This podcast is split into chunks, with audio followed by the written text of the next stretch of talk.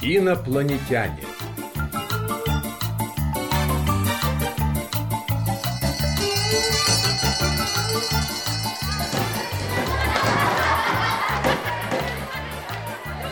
Филипп Хитров из 6 А большой выдумщик. Иногда такое завернет, таких подробностей насочиняет, что все поражаются. И кто его за язык тянет? Как-то апрельским днем Филька вышел из дома с твердым намерением успеть на диктант. Но вдруг увидел, что на пруду младшеклассники катаются на льдинах. Вот безобразие! Еще упадут в пруд и утонут. Надо их шугануть.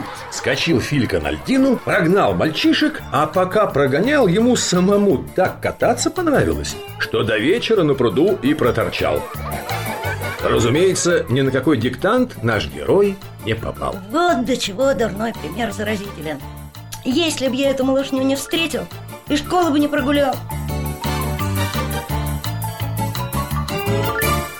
А на завтра учитель русского языка и литературы Максим Александрович, молодой, недавно окончивший институт, его строго спросил. Хитров, почему ты вчера не был на районном диктанте? Только не ври, что болел. Нет, не болел.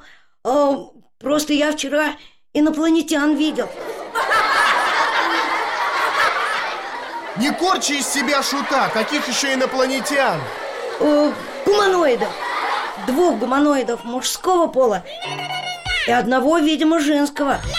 Это я понял потому, что те двое ростом были повыше и в плечах шире. И так он серьезно это объяснил, что сам почти поверил. Да и класс почему-то сразу затих. А где же ты их видел? Спросила Анька Иванова, симпатичная, темноволосая девчонка с ямочками на щеках, владелица бестолковой немецкой овчарки по кличке Мухтар. На пустыре, где мы осенью костер жгли. А тарелку их летающую видел? Нет, тарелки не было. Должно быть, они ее где-то в лесу спрятали. Или, может быть, она на орбите Земли осталась, а они с нее катапультировались. Не знаю точно. А раз не знаю, не хочу врать. Не в моих это правилах. А какого они роста? Высокие? Не особенно.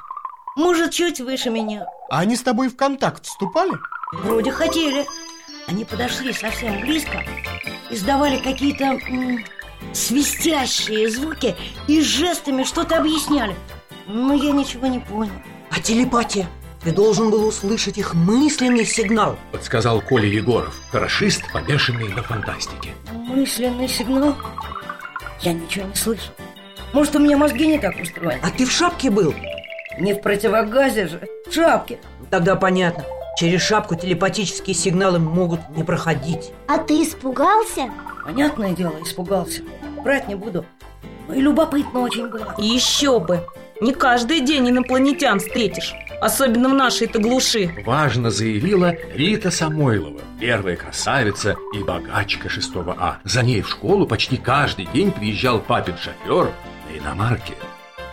Илька на вопросы отвечает, а сам незаметно на Максима Александровича косится. Интересно, поверил ему учитель или нет? Но у того лицо такое строгое и неопределенное, что ничего нельзя понять. А дальше гуманоиды в сторону леса пошли. Идут, оглядываются. А маленькая, ну или маленький, ну на женщину похожая, рукой машет. Мол, мальчик, не бойся, иди за нами. И ты пошел Нет, конечно. В лесу еще снег глубокий, почти по колено. Да и страшно, мало ли чего они хотят. Может, на опыт меня заманивают, чтобы узнать, как мы, земляне, устроены. Может, чучело хотят сделать. Дурак я, что ли, за ними идти? Эх ты, шляпа! Какой шанс был! А ты его упустил Один раз за всю историю Земли инопланетяне хотели вступить в контакт А ты испугался Заорал Колька Егоров, красный, как вареный рак, кричит, а сам на Фильку надвигается, вот-вот двинет. Вот я бы на А твоем ну ме- замолчи, Егоров!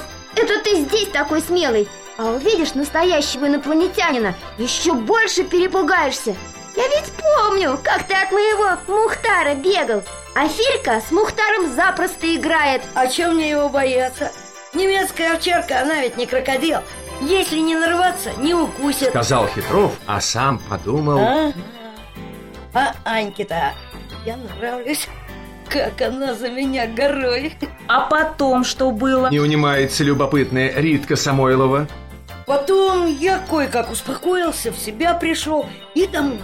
Только вернулся. А тут, глянь, темнее. Это временной провал с тобой произошел, вроде гипноза. Все как в научной литературе. Сам не пойму, куда весь день делся. Илька сочиняет, а сам на учителя посматривает.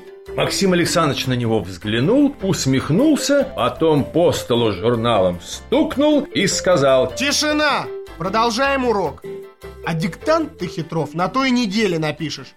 Так что готовься. и стал, как ни в чем не бывало, объяснять про прилагательные, какие из них качественные, какие притяжательные, какие относительные и как их отличать. Ну вот, не поверил. Хорошо, хоть пару не поставил и завучи не нажаловался. Здорово я отмазался. А на другой день Максима Александровича в школе нет. В учительской объяснили, отпросился и в Москву зачем-то уехал. Ну, нет так нет, это даже хорошо, что нет. Литературу можно не учить. А вечером Филька сидел в своей комнате и клеил модель крейсера. А тут вдруг мать из кухни как закричит. Иди сюда скорее. Тут твоего учителя в новостях показывают. Бросился Филька на кухню, а там в телевизоре Максим Александрович в пиджаке, в новом галстуке. Дикторша у него спрашивает, а он рассказывает, как и при каких обстоятельствах к ним в поселок инопланетяне прилетели. И про то, что их трое было, и про свистящую речь, и про жесты. Все слово в слово, как Филька сообщил. Они гуманоиды. Ну, ростом примерно метр шестьдесят. Два мужского пола и один женский. Филька его И слушает, а потом, у когда самого я их глаза увидел, на со мной лезут. произошло что-то вроде временного провала.